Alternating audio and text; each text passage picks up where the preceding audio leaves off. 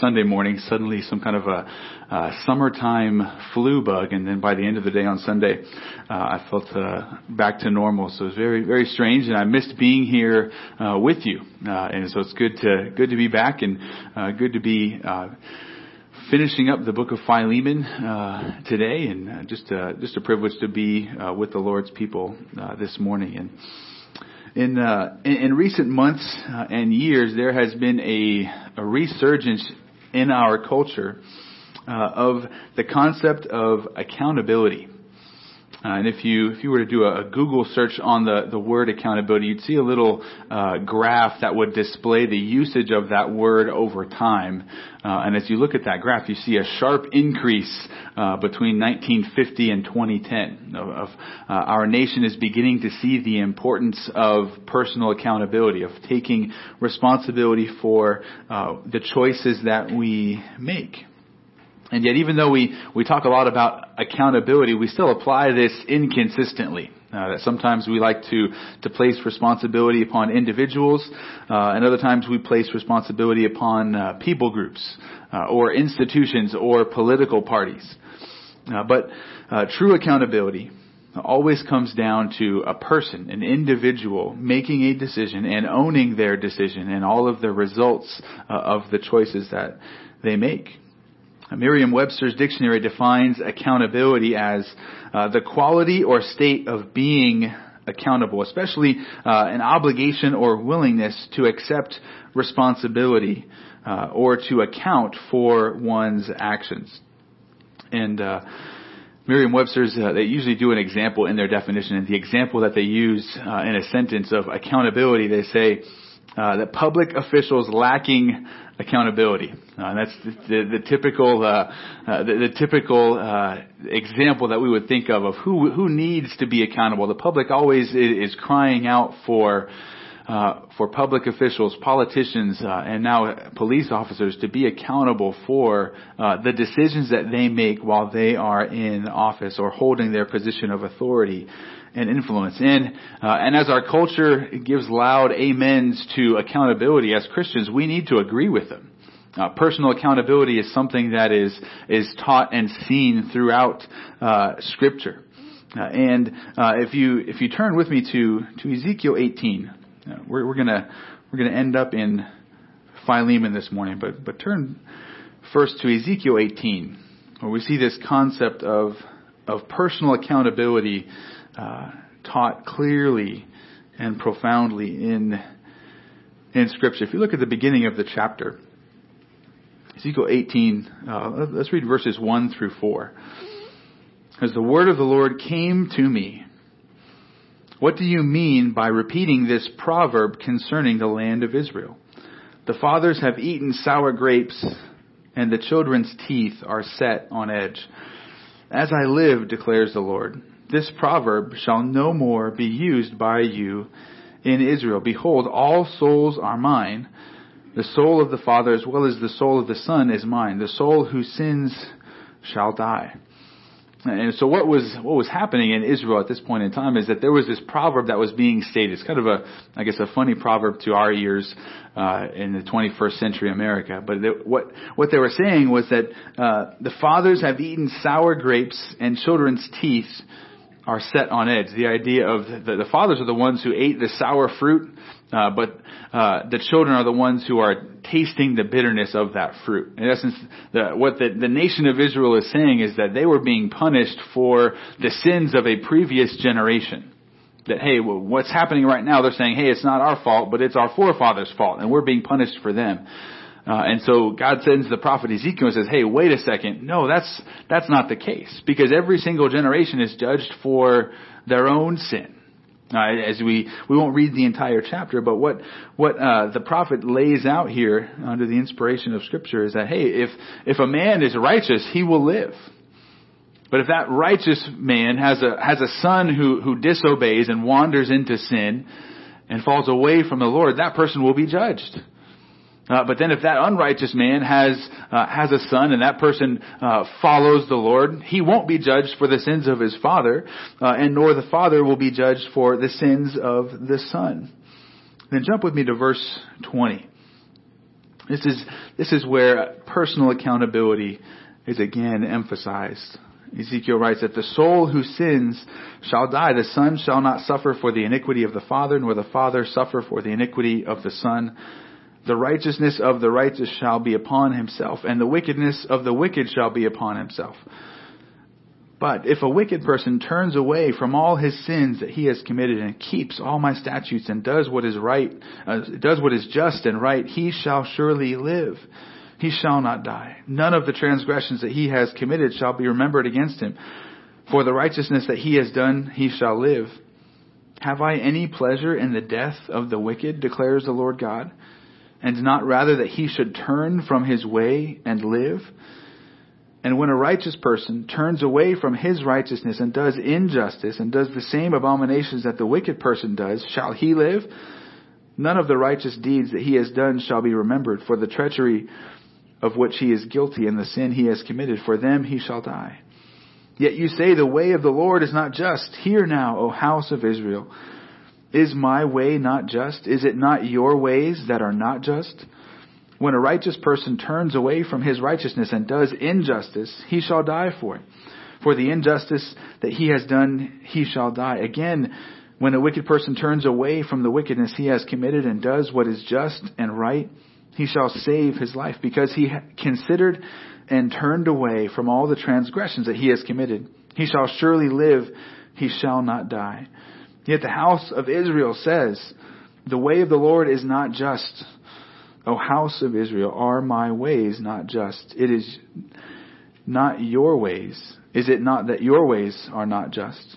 Therefore I will judge you, O house of Israel, every one according to his ways, declares the Lord God. Repent and turn from all your transgressions, lest iniquity be your ruin. Cast away from you all the transgressions that you have committed, and make yourselves a new heart and a new spirit. Why will you die, O house of Israel?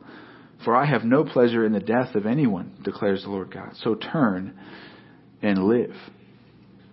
I know that was a, a lengthy passage and it was uh, somewhat repetitive, right? But the emphasis is upon each individual person being judged for their actions, for their deeds. Every single person is accountable to God. He is the final authority that we are, that we must give an answer to. And, and this concept of, of personal accountability is what gives power and emphasis to our appeals to other people. Uh, and as Christians, we are called to, to make those appeals and, and sometimes when we make those appeals, we can, we can fret, we can worry. How is this person going to respond? But this understanding of God's sovereignty and personal accountability can, can help us to sleep at night because we do what we are responsible for in making the appeal and then we leave the results up to that person and up to the Lord.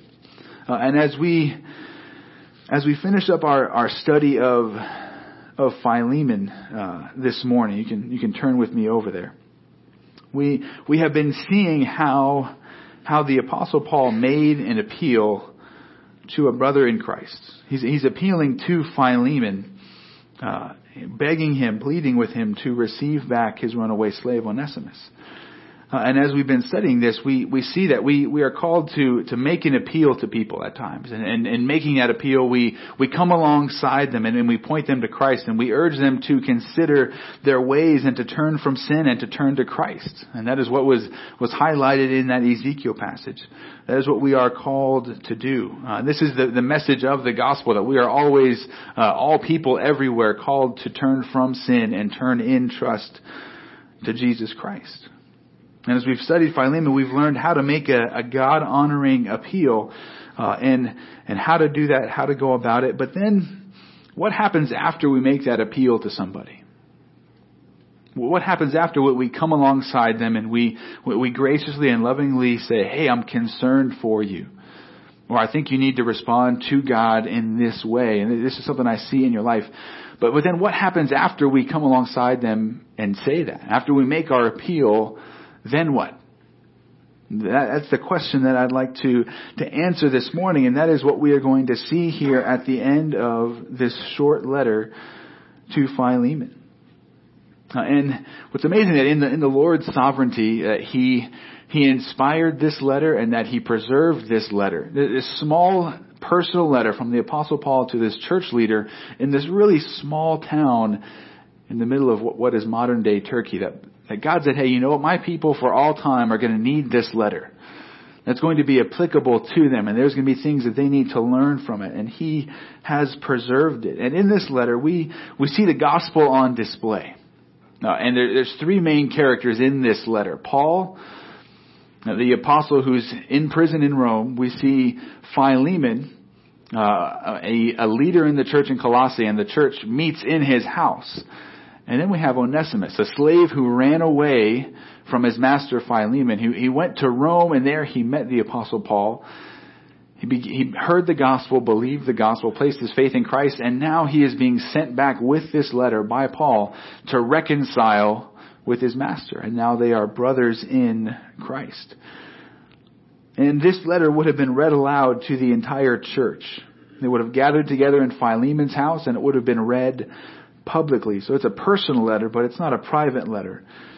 And in this letter, Paul lays aside his authority as an apostle and he approaches Philemon as a friend and he's going to make his appeal. If you look with me at verse uh, verse eight, uh, it's really the, the beginning of the main body of of the letter, where Paul makes his appeal, and he says, "Accordingly, though I am bold enough in Christ to command you to do what is required, yet for love's sake I prefer to appeal to you.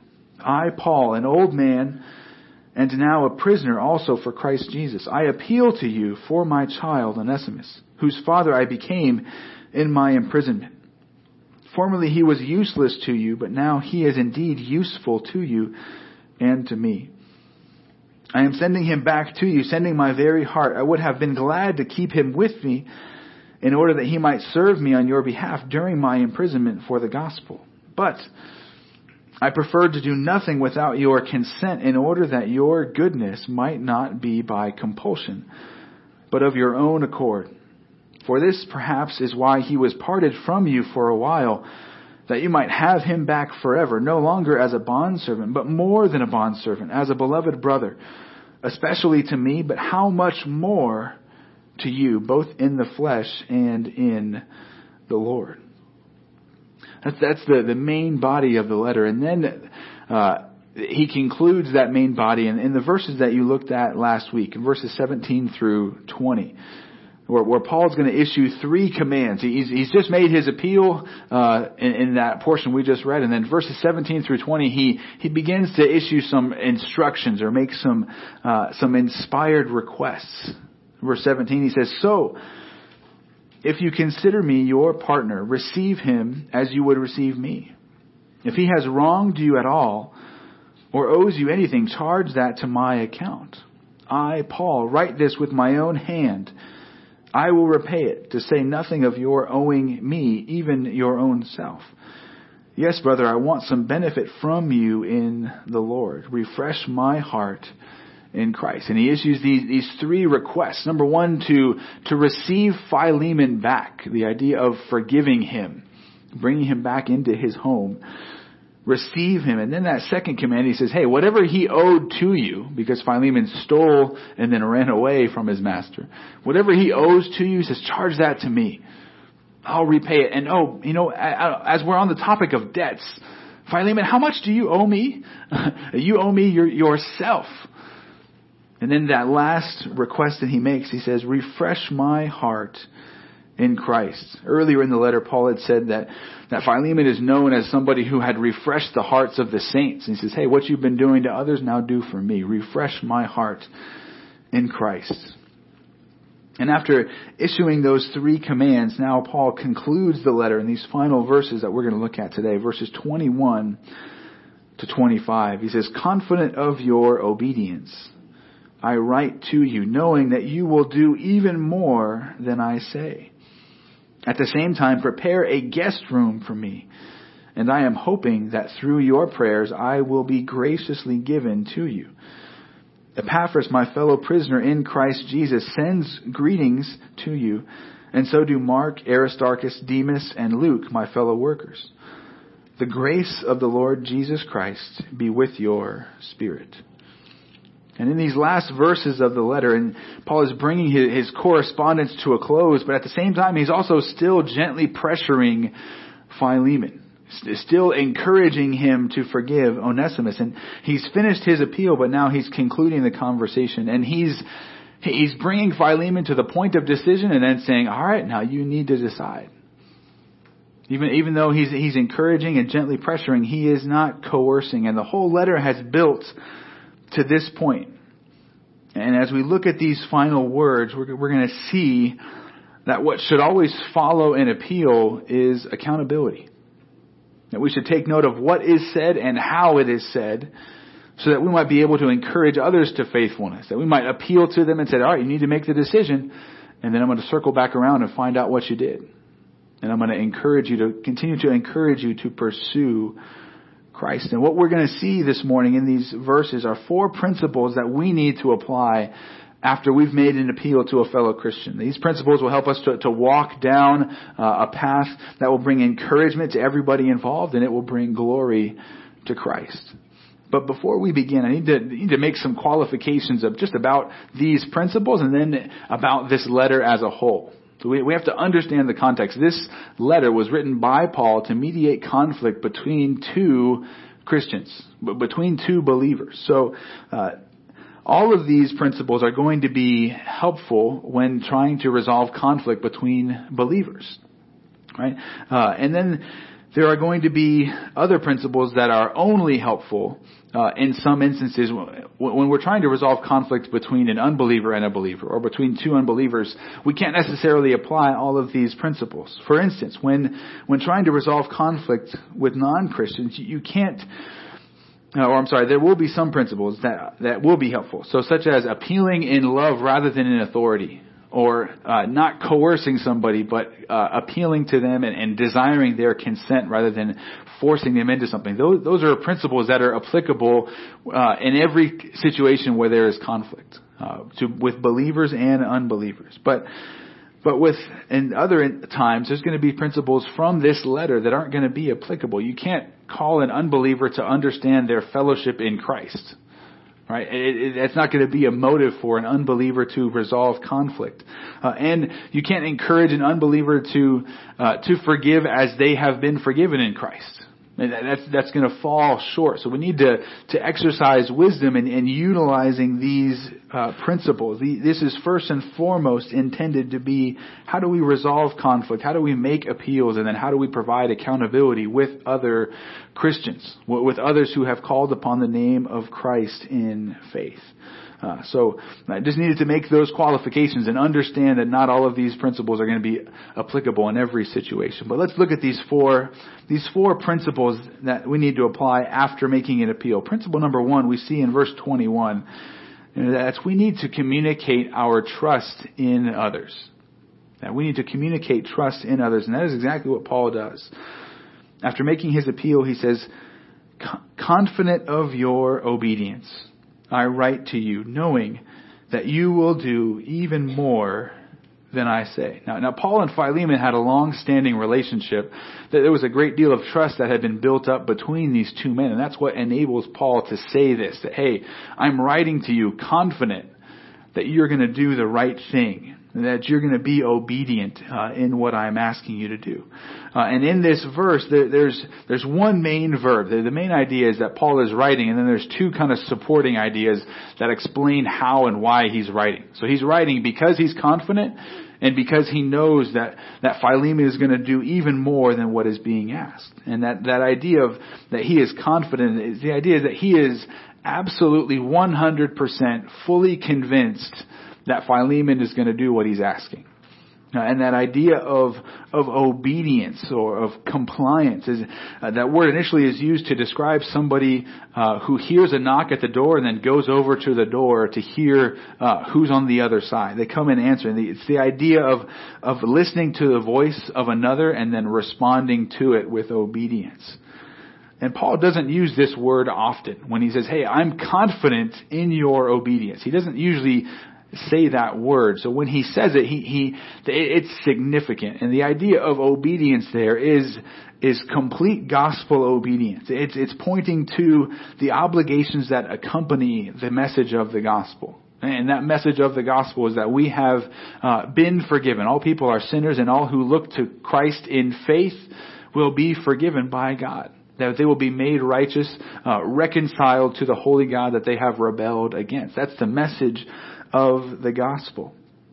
And there is no greater gospel obligation than for those who are forgiven by God to then extend forgiveness to others.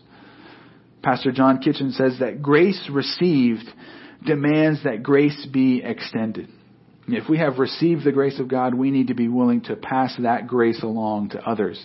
Because grace is what? Something that we didn't deserve. It was freely given to us and we need to freely pass it along. Paul emphasizes that he is confident that Philemon will obey and then he says, I write to you knowing that you will do even more than I say.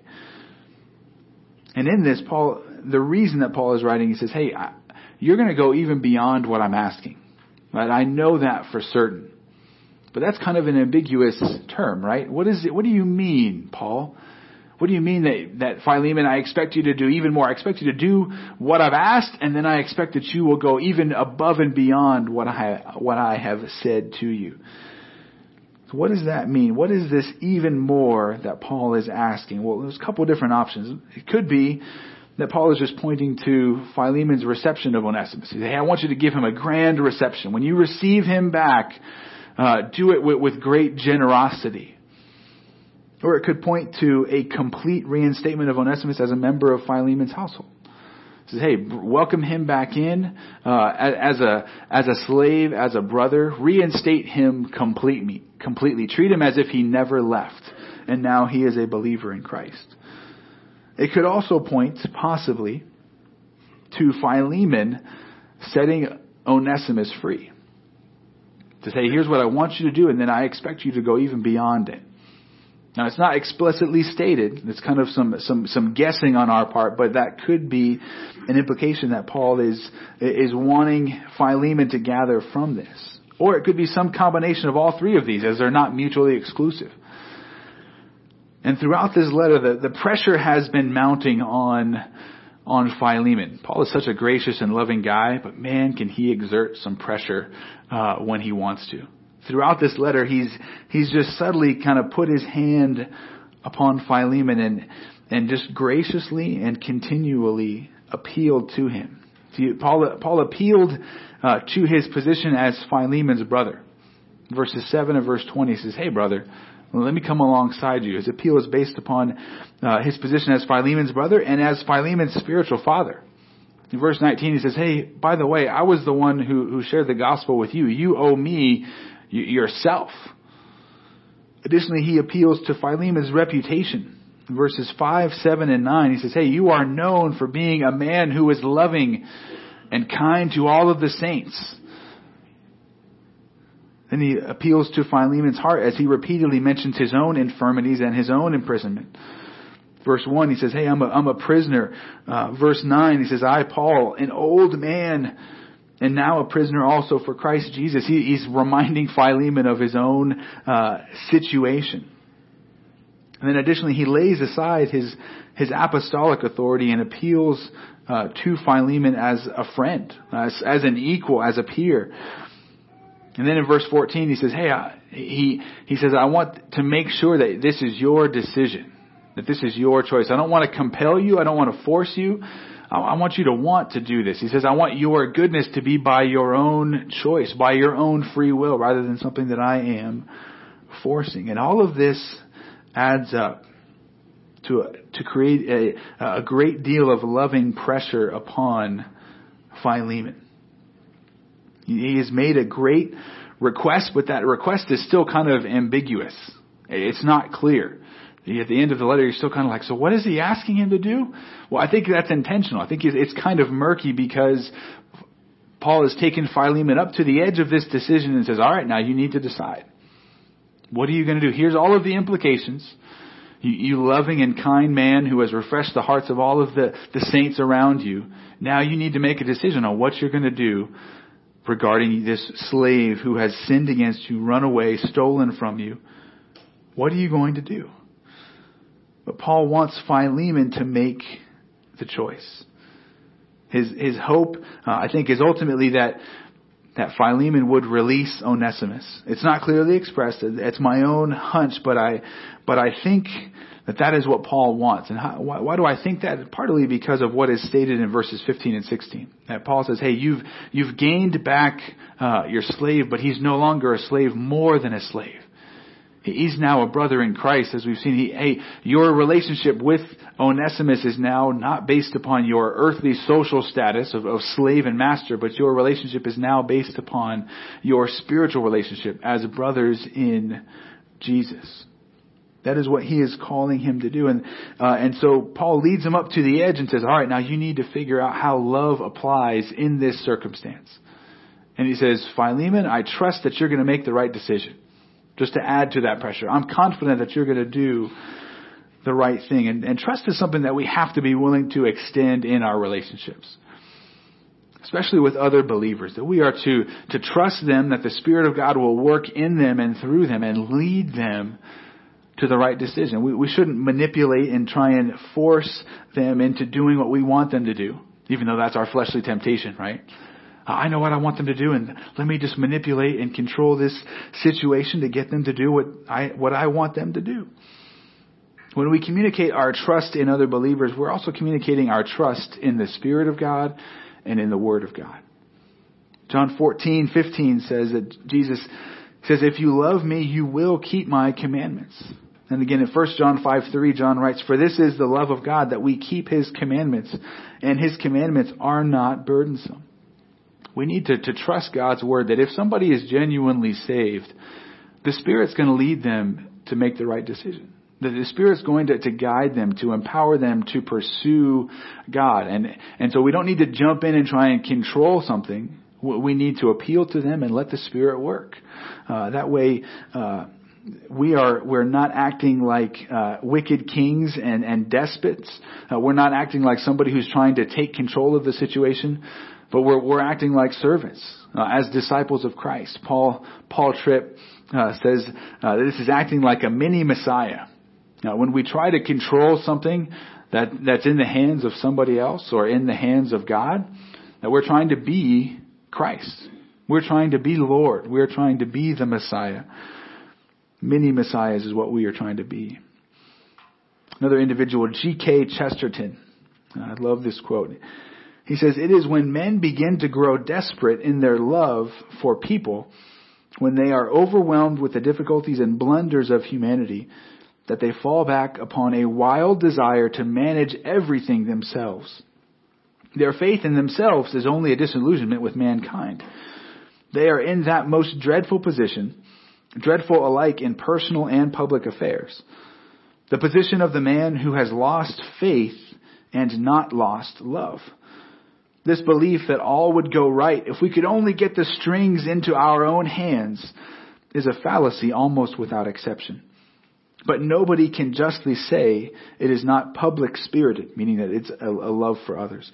It says the sin and sorrow of despotism is not that it does not love men, but that it loves them too much and trusts them too little. And what, what he hits on there is, is a remarkable truth that the people that we love the most are the ones that we are most tempted to try and step in and orchestrate, right? Now, we, we want to go in and control those people that we love the most, especially when they're making a decision that, that we, we know where it's going to lead. Well, we, we see them making a poor decision, and what do we want to step in and do? We want to step in and become puppet master. Oh, no, don't do that. Let me, let me guide you over here. Uh, and ultimately, it is, even though it's a, a good motive, a motive of love, it is an idolatrous motive. Because ultimately we are not worshiping God, we're worshiping uh, this person, or we're worshiping control in our lives. I want to be control. Uh, you know, God loves you and I have a wonderful plan for your life and let me control uh, where your life is going to go. That is the temptation that we face all the time. And, and in this letter, Paul goes out of his way to communicate that that is not what he wants to do with Philemon. He says, Philemon, I want you to exercise your freedom. I want you, I, I trust you to make the right decision. Uh, and this is what I'm encouraging you to do. And when we make an appeal to others, that's what we need to do. We need to point them to the truth of Scripture. We need to call them to act for the glory of God. And then we need to remove ourselves from the picture. Say, hey, I trust that the Lord will lead you in what you need to do. And when we do that, when we remove ourselves, who is that person left standing before? God. When we remove ourselves and we say, hey, I'm not going to control and manipulate this situation, but I'm going to point you to God and then I'm going to step back and say, you need to decide what you're going to do. It's almost, that's like, that's much, much scarier for that person. Uh, and it brings that individual before a holy God, understanding that they need to act uh, before Him, not just to make you happy, which is oftentimes what can happen when we become puppet master. And it makes them make a decision for the right reasons rather than just because of our persuasion. Now, and this is ultimately how we are, how we're sanctified. Hearts are transformed when we begin to, to make choices uh, to pursue righteousness rather than sin, to pursue the Savior rather than sin. That is what we are called to do. And by the grace of God, that is how everybody who is in Christ will begin to live. Now, do we do that perfectly? Everybody says, you can give a hearty amen. No, we don't do that perfectly. Uh, but we can trust that over time, God will lead us in the way that we need to go. That is the, the, the, first principle that we need to apply after making an appeal, that we need to communicate trust in them and then leave it to the Lord. The second principle is that we need to provide accountability for them. And this is seen in verse 22. Paul says, At the same time, prepare a guest room for me, for I am hoping that through your prayers I will be graciously given to you. So what he's, what he then moves on to say, hey, Philemon, I trust you, but I want to come check on you.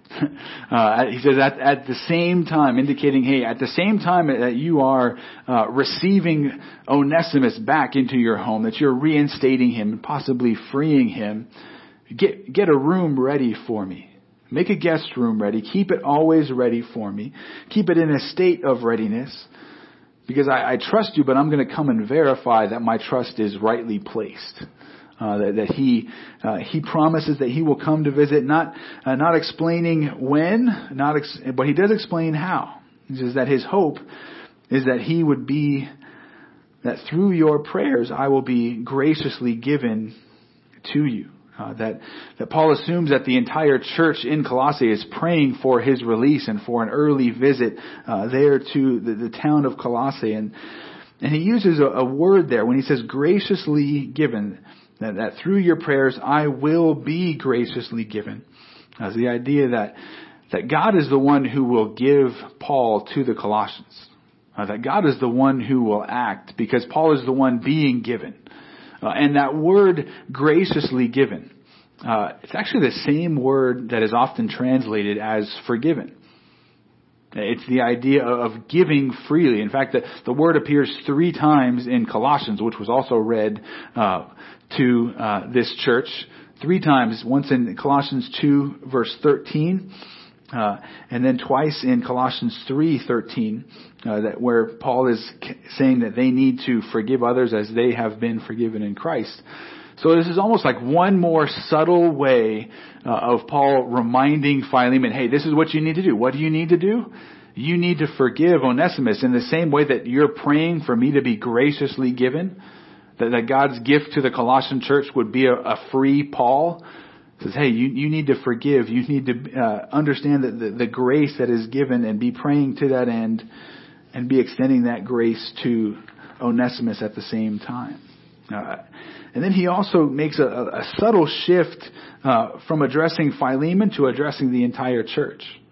He says, Hey, I, I trust that you are all praying for me, uh, and that I will be delivered by the prayers of you all uh, and the entire church.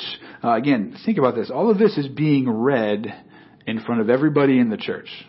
How would you feel if there was conflict between two of you and I got up and read a letter to resolve conflict between two of you in front of everybody? Again, the eyes would be wide. You could feel the tension in the room. this is what is taking place. Uh, and Paul's saying, hey, I'm confident that you're going to do the right thing, and then I'm going to come check on you. All of this would have played out in front of the entire church. Uh, and Paul is adding to all of the, the additional accountability from the church by saying, hey, I'm going to come and I'm going to inspect Philemon's obedience to this. And, and this is an important principle.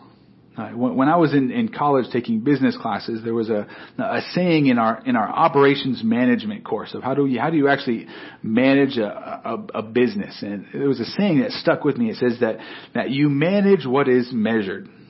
Uh, and what that saying communicates is that what you pay attention to, what you go in and actually measure and track over time, your employees will focus upon that. Because when your employees know that you're going to come in and you're measuring their performance in a particular area, they're going to pay attention to that area. But if you say, hey, this is what matters most, but then you never pay attention to it, what are they going to do? They're going to disregard it because you've disregarded it. Uh, another way of phrasing this same idea is that you should inspect what you expect.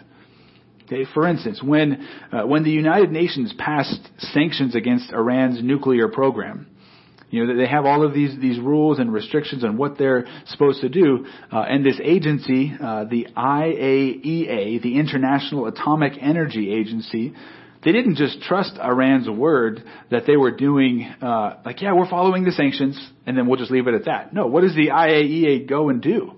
They go into the country and they evaluate whether or not uh, Iran is abiding by those sanctions. They go in and they, they, they look at the research and development of how they're using those nuclear materials. They, they go in and they, they put seals on the nuclear materials. They go in, and I realize this, they install surveillance cameras in those facilities so that they can observe what's happening uh, all the time.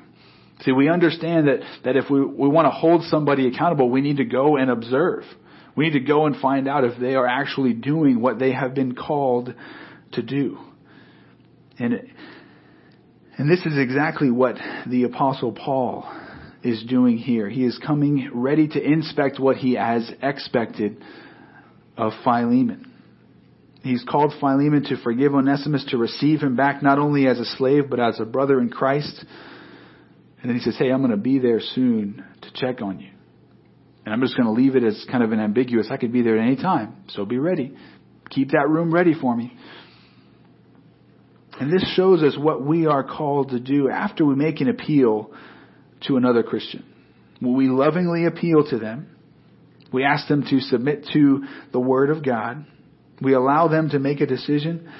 And at the same time, we should inform them that we're going to come back and ask them in the future, hey, what did you decide to do? Tell me what you decided. What did you do?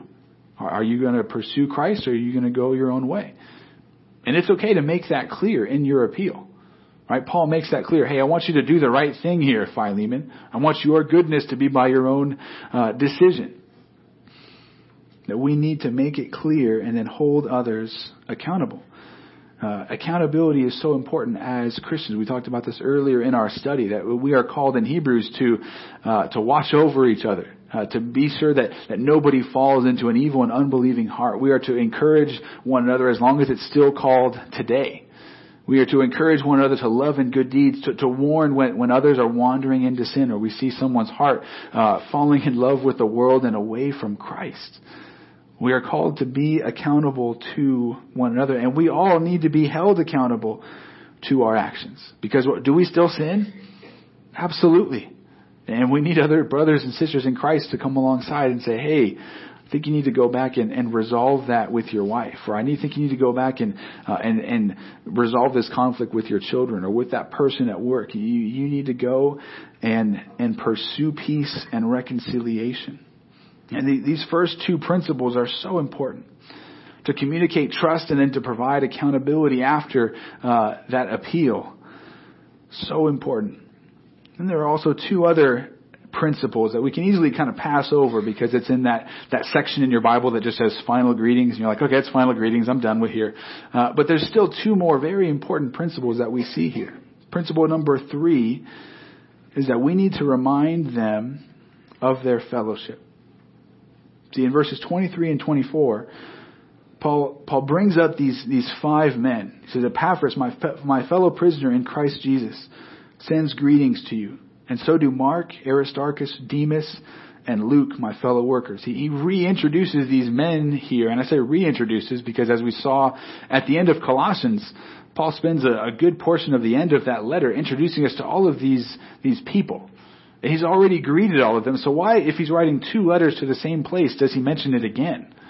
Why does he say that again? I think, I think he's doing it here to bring other witnesses into the situation.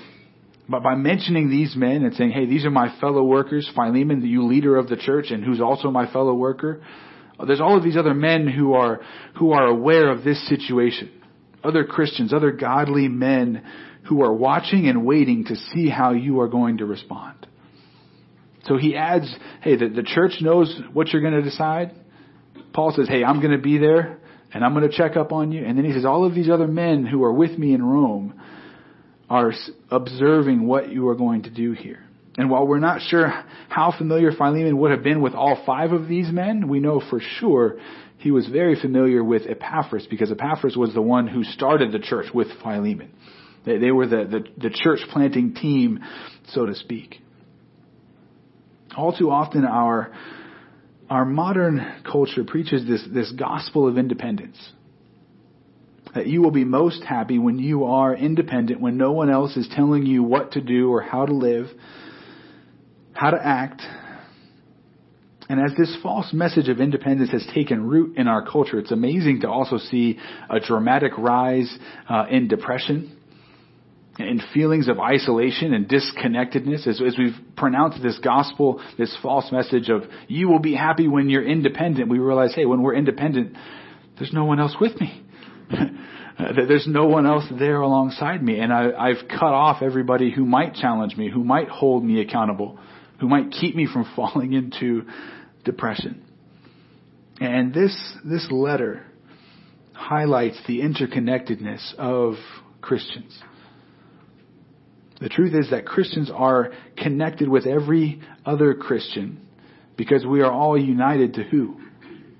Jesus Christ. It's like we're, we're the, uh, a big wheel. In the middle of that wheel is Jesus Christ, and all of the individual spokes are Christians, and we are all connected to one another because we're all connected to that center hub of Jesus. Which then completely changes how we view sin and conflict. And we begin to see uh, the broader picture of how our conflict with other Christians will impact the entire church, the church with a capital C, not just the local church. Yes, it will impact the local church.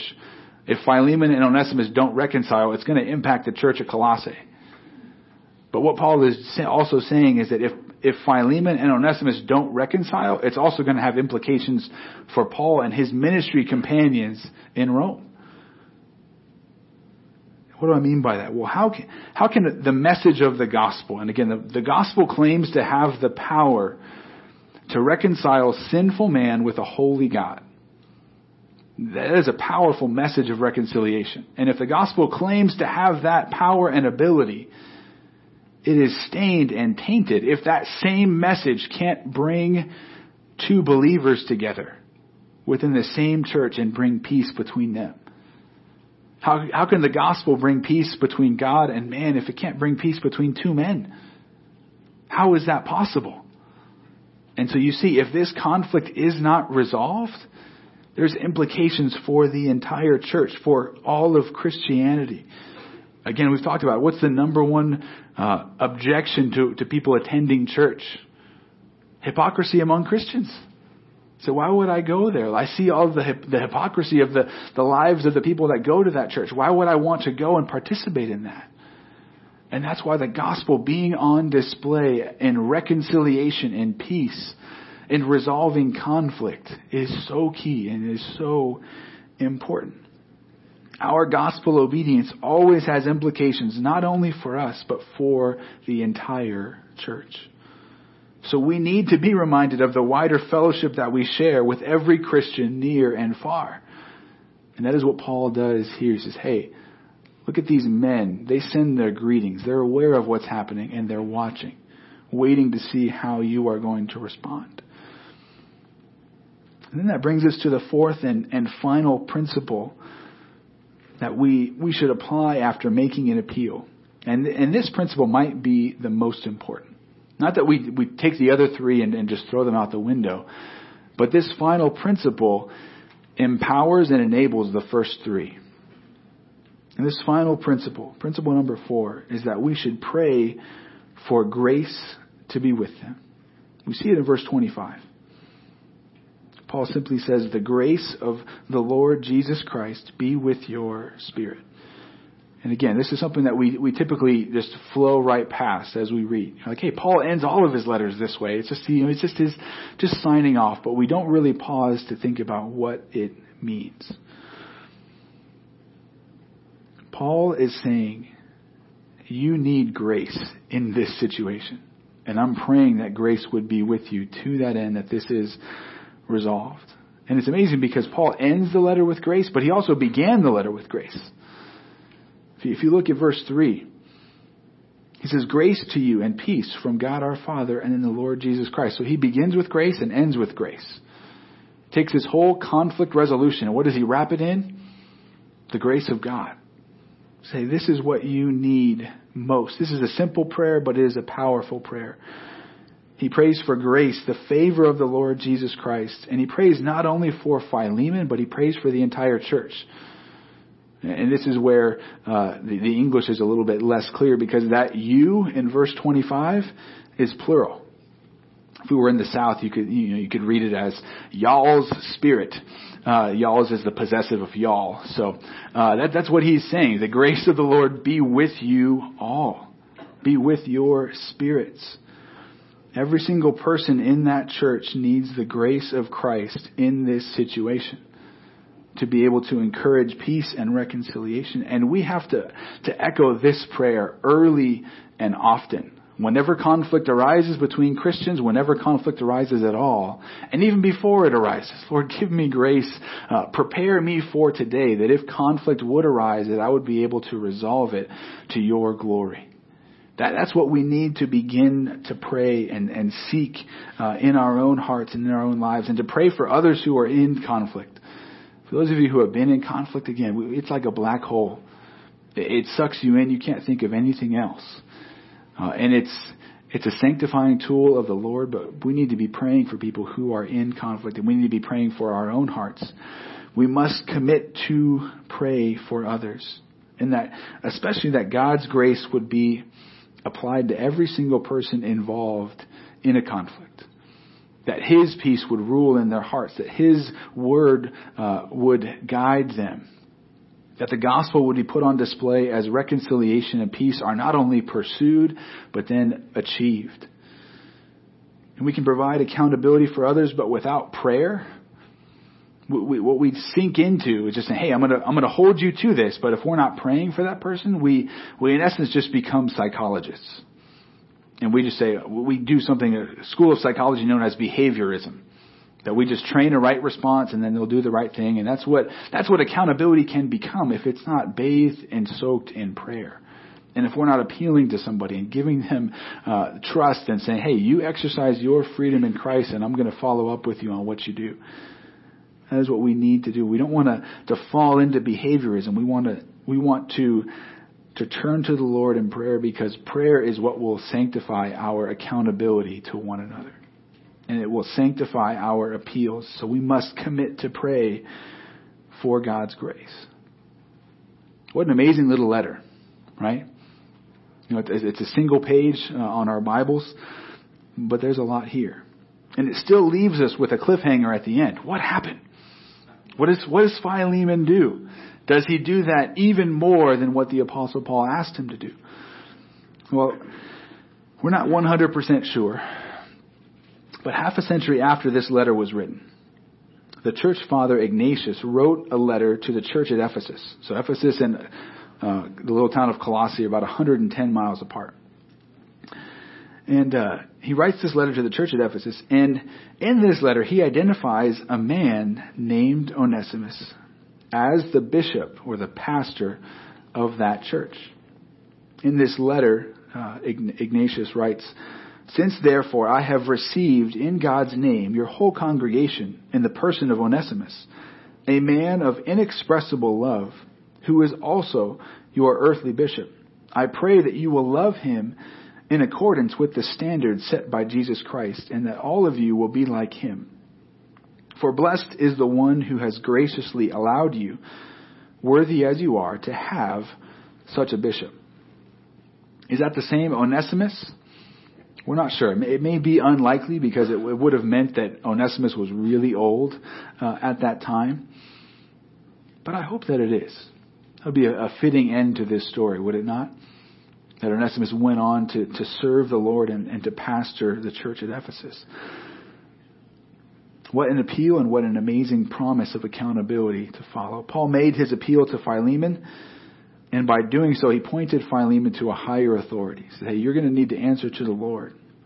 He didn't make it about obeying Paul, he made it about obeying God and doing the right thing before a holy God. And, and as we, we've talked about accountability this morning, it, it is important that we hold one another accountable, that we encourage one another, that we warn one another. But even more important is that we understand that every single person who has ever walked on earth is accountable to God as their creator. And every believer is doubly accountable to him as our creator and our savior. 2 Corinthians 5:10 Paul writes of, the, the, future time when every believer is going to stand before Christ and be judged for rewards. We will be rewarded by Christ. In 2 Corinthians 5:10 it says for we must all appear before the judgment seat of Christ so that each one may receive what is due for what he has done in the body whether good or evil.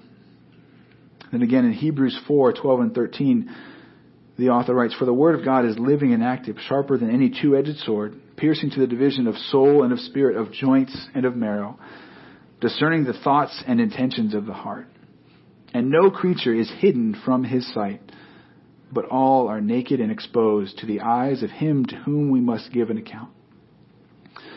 John MacArthur makes, makes a good point as he expresses the limitations of human accountability. He says this uh, in an interview.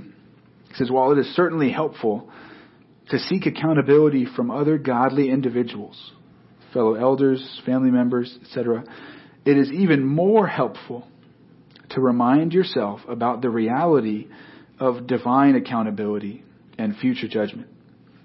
You can be surrounded by a lot of people to whom you are accountable, but if you lose the battle of accountability to God in your heart, you will never win it on the outside. The real battle is fought in the conscience and in the heart. American statesman Daniel Webster was once asked, what, what was the greatest thought that has ever entered your mind? What's the greatest thought that's ever entered your mind? Webster thought about it, and then he replied, The thought of my personal accountability to God that we will all one day stand before God and have to, to explain our actions, to give an account to a holy God for what we have done. That is our ultimate accountability. And when we make a, an appeal to somebody else, a good appeal is going to do exactly that. That we're going to get out of the way. We're going to point this person to their accountability to the Lord. And then we are going to allow them to make their decision. Free from coercion and compulsion, but they get to consent to the decision that they make. So may we grow in our understanding of how to make an appeal, how to hold people accountable. May we grow in our willingness to do that with grace and with love. And most importantly, may we begin to see God as our highest authority, as our greatest good, as the one that we must all stand before. That verse in Hebrews is scary, right? that we are all naked and exposed before the eyes of Him to whom we must give an account. We need to think about that and point others to that in love, grace, and compassion. Let's pray to that end.